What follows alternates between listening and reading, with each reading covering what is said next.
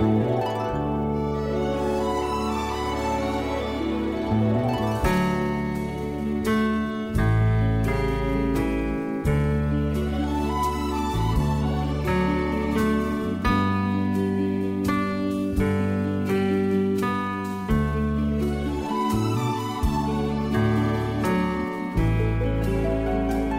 this is Tom MacSweeney, and you're very welcome to Maritime Ireland.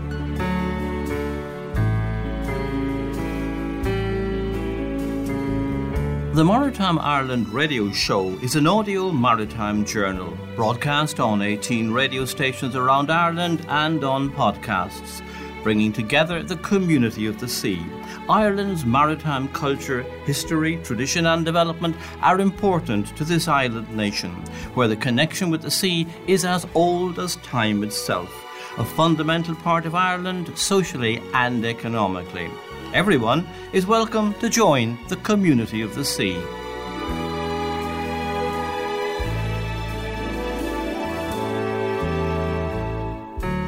The next voice you're going to hear is full of emotion and anger. This man does not come from a fishing family tradition, but he has worked in the fishing industry for 38 years. I'd be quite angry how our industry has been treated. We don't like seem to think that fishing rights off of our coast is worth defending. No, we know about the taking on the European Union in relation to tax for Apple. That would have got us money, and the government thought that was an issue well worth defending surely Irish citizens in an industry that's hard, like it's it's like it's so much tragedy, like and everything like that, like but like the resources that are off of our coast, like they are worth defending. They are worth us looking for something. And in communities like us in Castletownbere, we're 95% on a government economic study depending on fishing for our economic survival. If you go to Europe to defend the wrong done to us. And you absolutely do your best. You have no apology to me or to the industry to make. It's the lack of try that drives me mad. That drives me around the bend. That's John Nolan, Managing Director of the Castletownbere Fishermen's Co-op in the West Cork town, depending on fishing for its survival. Our coastal and fishing communities are in serious trouble. The EU Brexit deal has hit Ireland's fishing industry the hardest in Europe. The government and industry accept that. The basic problem is that the bigger fishing nations got much better deals. The outcome was skewed against Ireland, hit twice as hard. The Taoiseach and Minister for the Marine have acknowledged that. Fishing was the last sector about which agreement was reached on Christmas Eve described by EU negotiators as a last minute breakthrough. But was it? Brexit took several years to negotiate, and fishing was the last thing. We're down to the last 48 hours. And proposals were made on the fishing part of the deal at 10 o'clock in the morning. And by 4 o'clock that afternoon, the EU Commission had produced a 1300 page document in 27 languages to seal the deal. Now, does anybody honestly believe that that was produced in one day? This deal was, in my opinion, this deal was set months beforehand. Interestingly, there has been no objection to the settlement from the big fishing nations, France, Spain, for example, which have done much better. Cormac Burke there, chairman of the newly formed Irish Fishing and Seafood Alliance, from whom we'll be hearing more in the programme, as well as taking you to meet the people who now own the wreck of the liner Lusitania and who have plans for a particularly beautiful part of the Irish coastline. What a beautiful spot it is and how appropriate it is that this museum should be built there we now own the wreck of Lusitania for good or ill. Con Hayes, who will be telling us about the new plans for the development of the Lusitania Museum at the Old Head of Kinsale, where he is the secretary.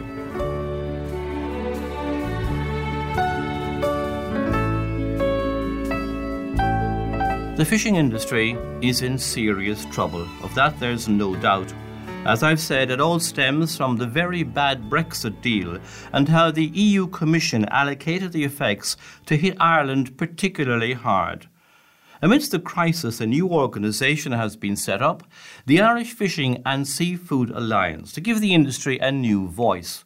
And Cormac Burke from Killybegs in County Donegal is the chairman. Uh, well, Tom, the Irish Fishing and Seafood Alliance um, was just started earlier this month, and it's a, uh, a wholly independent non-profit organisation.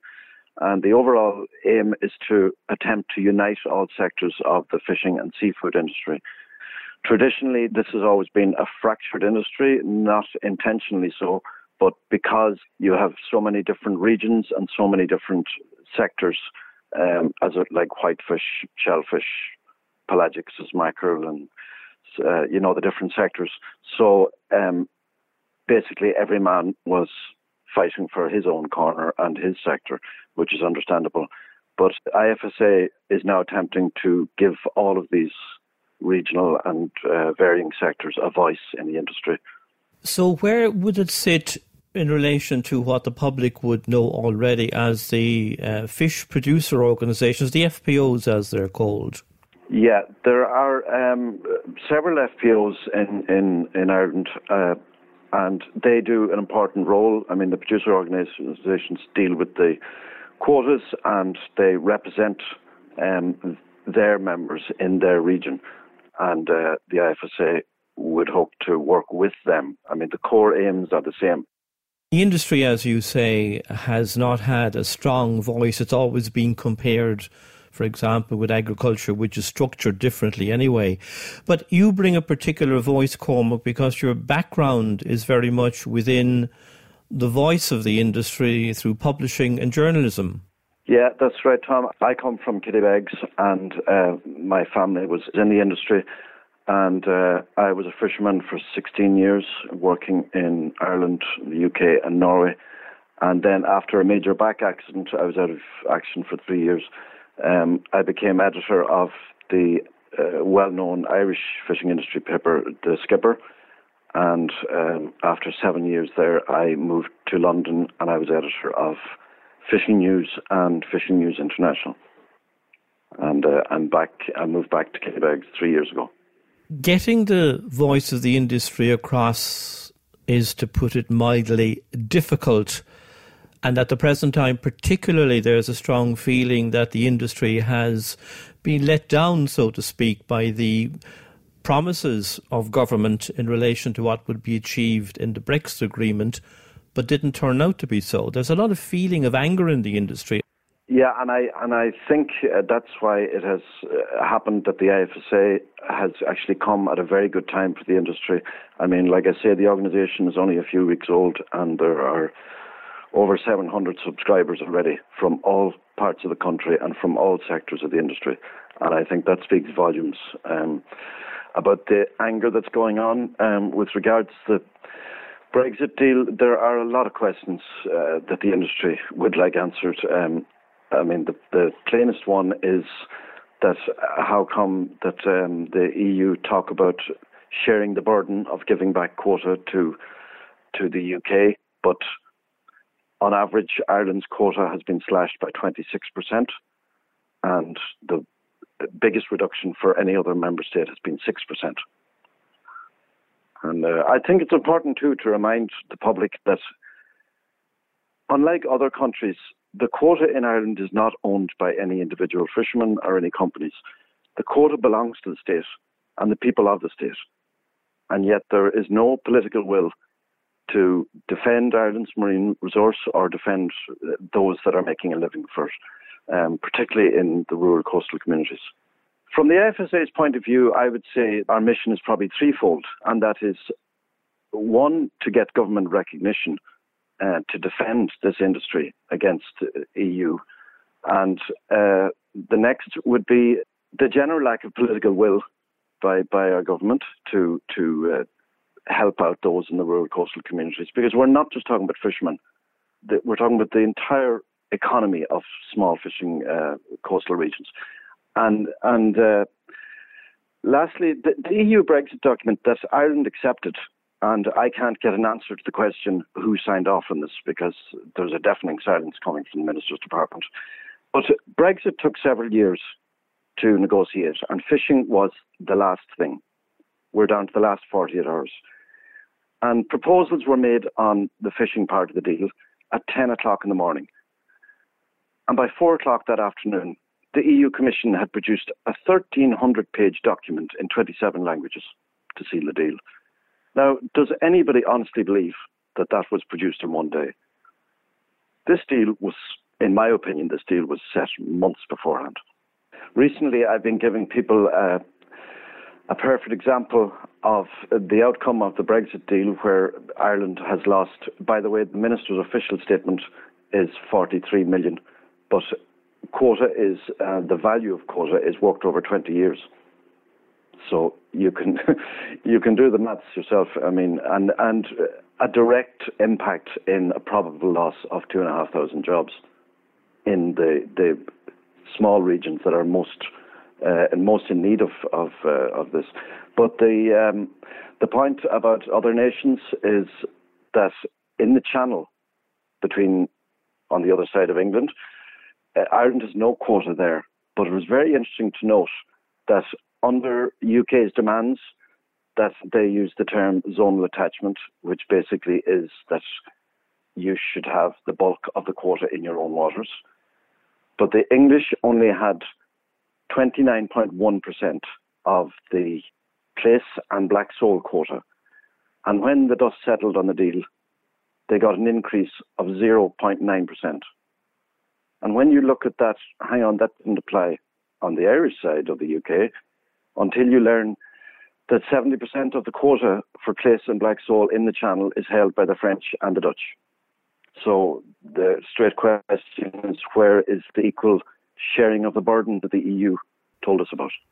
It's no wonder then the reflection that you're getting that the uh, industry and the fishermen and the coastal communities are angry with those figures being quoted.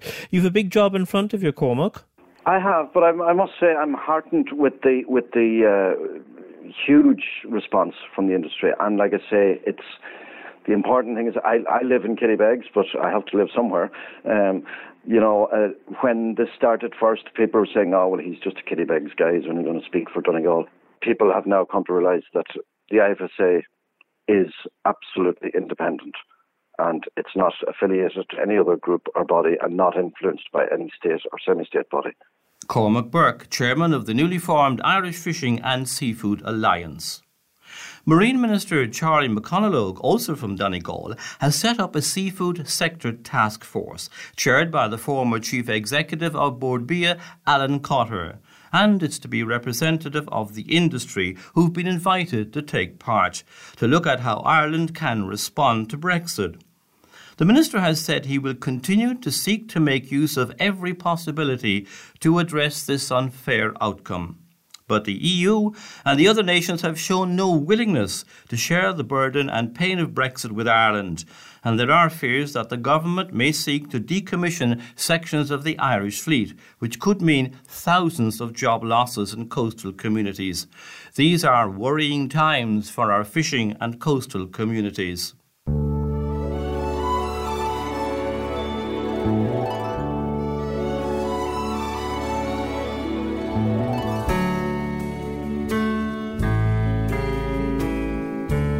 It's important to follow up on previous stories on the programme to keep continuity for listeners. So, harking back to marine biologist Kevin Flannery's call for state agencies to talk to each other about opportunities in new species which fishermen have identified, including anchovy and sardines on the southwest coast, the Marine Institute is planning a new multi annual research project aimed at addressing gaps in small pelagic stocks including what it describes as southern Lusitanian species moving northwards.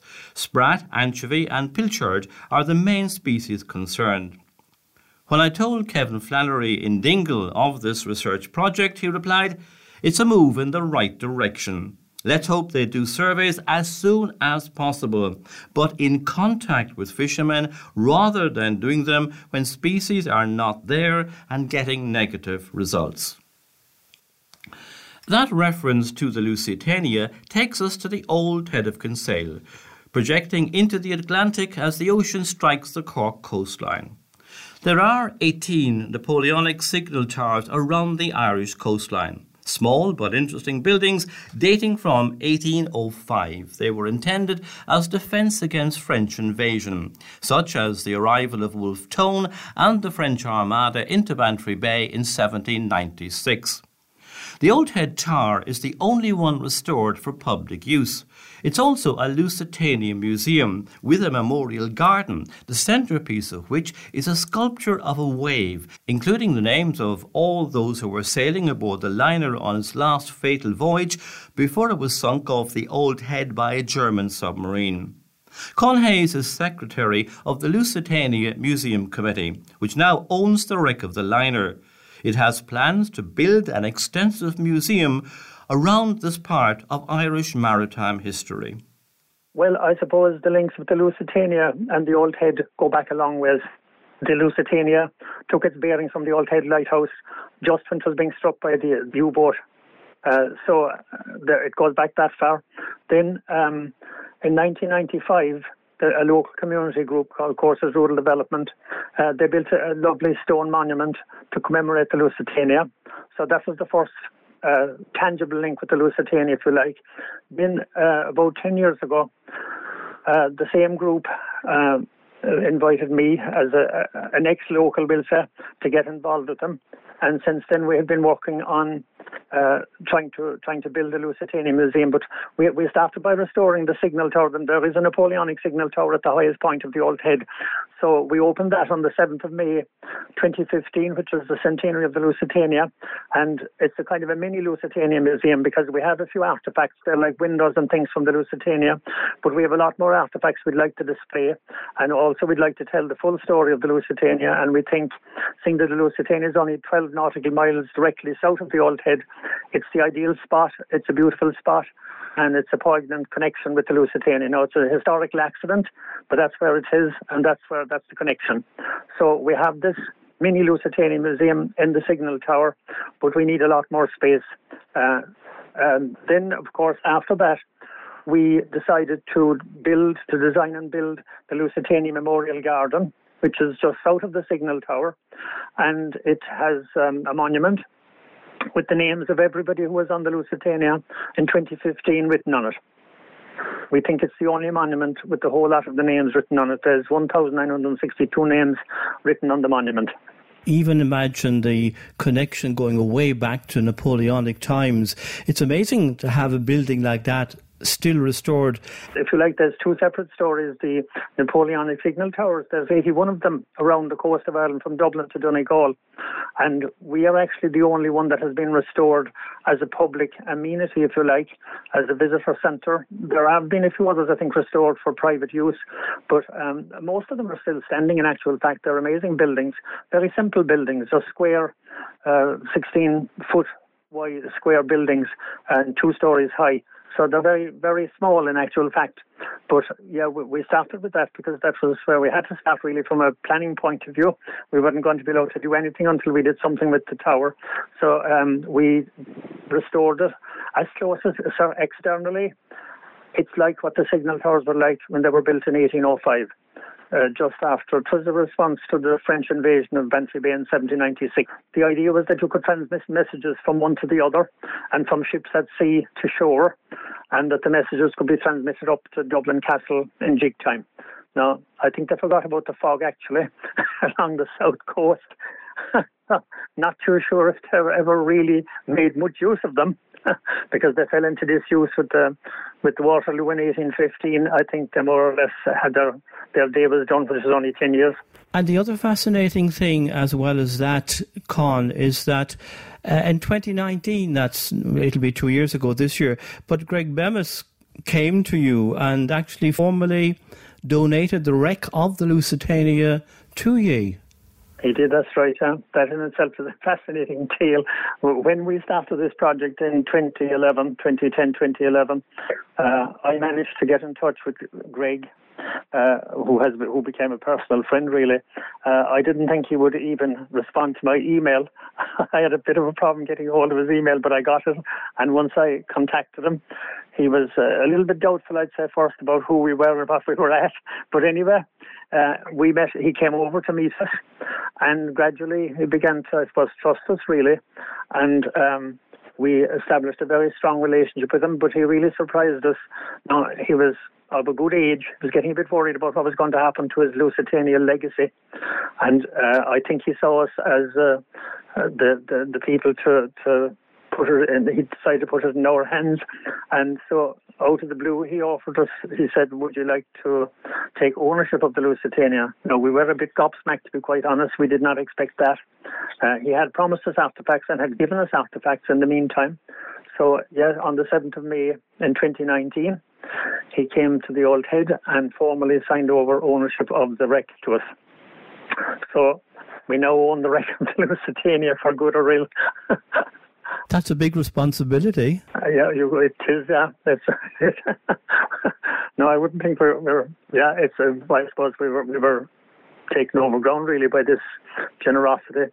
He came over as well then in twenty in twenty eighteen. He was actually with us to unveil a Lusitania davit that has a very interesting history because it was trawled off the out off the old head way back in the 1960s made its way to Northern Ireland, to Newry, and we discovered it was up there, standing on its lonesome in a field. And um, we got in touch with the local politicians and the local people, and they agreed to donate it to us. It's a very big thing. You can stand alongside it and give it. You can touch it and you can feel it, and you can. The it, uh, it curves at the top, and we put the we put that part of it pointing out to where the Lusitania is resting in 90 meters of water you need a bit of more generosity from the public now. You've had a lot of generosity, as you say there, but because of your plans now, you're going to look for more public help. We do need more help, all right. Uh, uh, well, actually, after commissioning uh, an architect and his team to design the museum properly, which will be wrap will wrap itself around the, the Lusitania, the, the garden and the tower. The tower will be inside, and the Lusitania Memorial Garden will be inside this uh, building, and um, it will be a modern museum. Uh, which will be uh, costing significant money. But we're just focusing at the moment on the design phase, and we are uh, starting a GoFundMe campaign, and uh, we're hoping to raise maybe 150,000 to take us past the planning stage so that we can get full planning permission and take it from there then to look for major funding from um, government grants and EU grants and stuff like that. But uh, we are hoping that the general public will, who have been extremely generous in all sorts of different ways. I mean, our lo- the local people around the Old Head and Ballinspittle have been magnificent. But further afield as well, people come from all over the country really to see the Old Head. Anybody who has been to the Old Head and the lighthouse and the signal tower uh, would appreciate what a beautiful spot it is and how appropriate it is that this museum should be built there.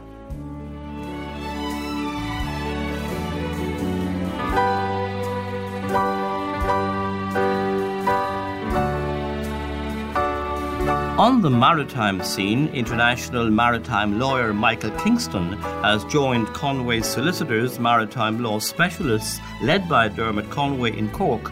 Michael Kingston is well known from his leadership of the Betelgeuse Family Association from the Whiddy Island oil tanker disaster and is an expert in maritime law who has worked for the United Nations. In Waterford, John Lynch, chairman of the Irish South and East Fish Producers Organisation, has taken over as chief executive following the death of Hugo Boyle, much missed in the Irish fishing industry. And in Donegal, Kieran Doherty has been elected chairman of Killybegs Fishermen's Organisation. He succeeds Michael Kavanagh. Hard to believe, perhaps, but a story has appeared in scientific websites about research being done to see if covert military and naval messages could be hidden amongst the sounds emanating underwater from whales and dolphins. It probably reflects the increasing levels of underwater noise, which has led to 500 maritime scientists calling for worldwide regulations to control the underwater soundscape. Analysis of their work in the international journal Science says there is a cacophony of noises underwater from human activity which is deafening or disorienting whales, dolphins, and other marine mammals that rely on sound to navigate. Dave Wall, Conservation Officer at the Irish Whale and Dolphin Group, discusses now an ocean of noise. The Irish Whale and Dolphin Group has been highlighting the issue of ocean noise for many years now. I suppose it's an issue that we struggle to get the public to understand because it's not like oil slicks or plastic pollution, which you can see in the ocean. Nevertheless, it has as major an impact, if not even a greater impact, on the conservation of our protected whale and dolphin species. Noise pollution comes from many sources, from boating and shipping to seismic surveys for oil and gas to the use of military sonar, piling, drilling, anything you do with major machinery in the ocean generates noise, um, even up to acoustic noise deterrents for aquaculture. And most recently, there's been a paper showing that bottom trawling creates noise that is potentially harmful to marine mammals. The impacts of ocean noise varies. You know, you can go from a single ship impacting the animals in its immediate vicinity to seismic surveys that can sonify or make noisy thousands of square kilometers of ocean and impact on every single marine mammal within that area. Noise pollution can exclude marine mammals from their habitats for extended periods, for weeks, months, or even in some cases years, depending on the source of the noise pollution. And that obviously has a major detrimental impact on those marine mammals. It may exclude them from their preferred feeding ground or breeding grounds. In some cases, noise pollution can directly lead to the death of the animals. In the case of military sonar, we believe that it's linked to the mass stranding of deep diving beaked whales. We think that they get frightened, their heart rate goes up, and it causes them to have, in effect, the bends, the same as some scuba divers suffer.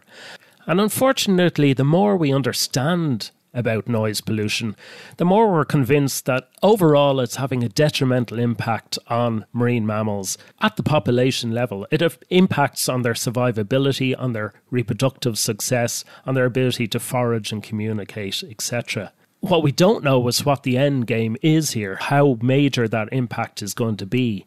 There are technical solutions to sources of noise pollution in our oceans. We need to build quieter ships. We need to look at limiting the use of civilian and military sonar in our ocean. We need to develop new and quieter methods of extracting minerals and oil and gas from our seas. The bad news is that climate change isn't helping. Our oceans are becoming more acidic, and more acidic oceans transmit sound better, so they're inherently more noisy. So, really, now is the time to act. We're already in an era of biodiversity emergency, and we know that ocean noise pollution is having major impacts not just on marine mammals, but on other marine species and their ecosystems. We need to do what we can to reduce existing sources of ocean noise. We need to prevent the introduction of new man made sources of ocean noise, and we need to better understand what the impacts of ocean noise are on the long term conservation prospects of our marine mammals and other marine species.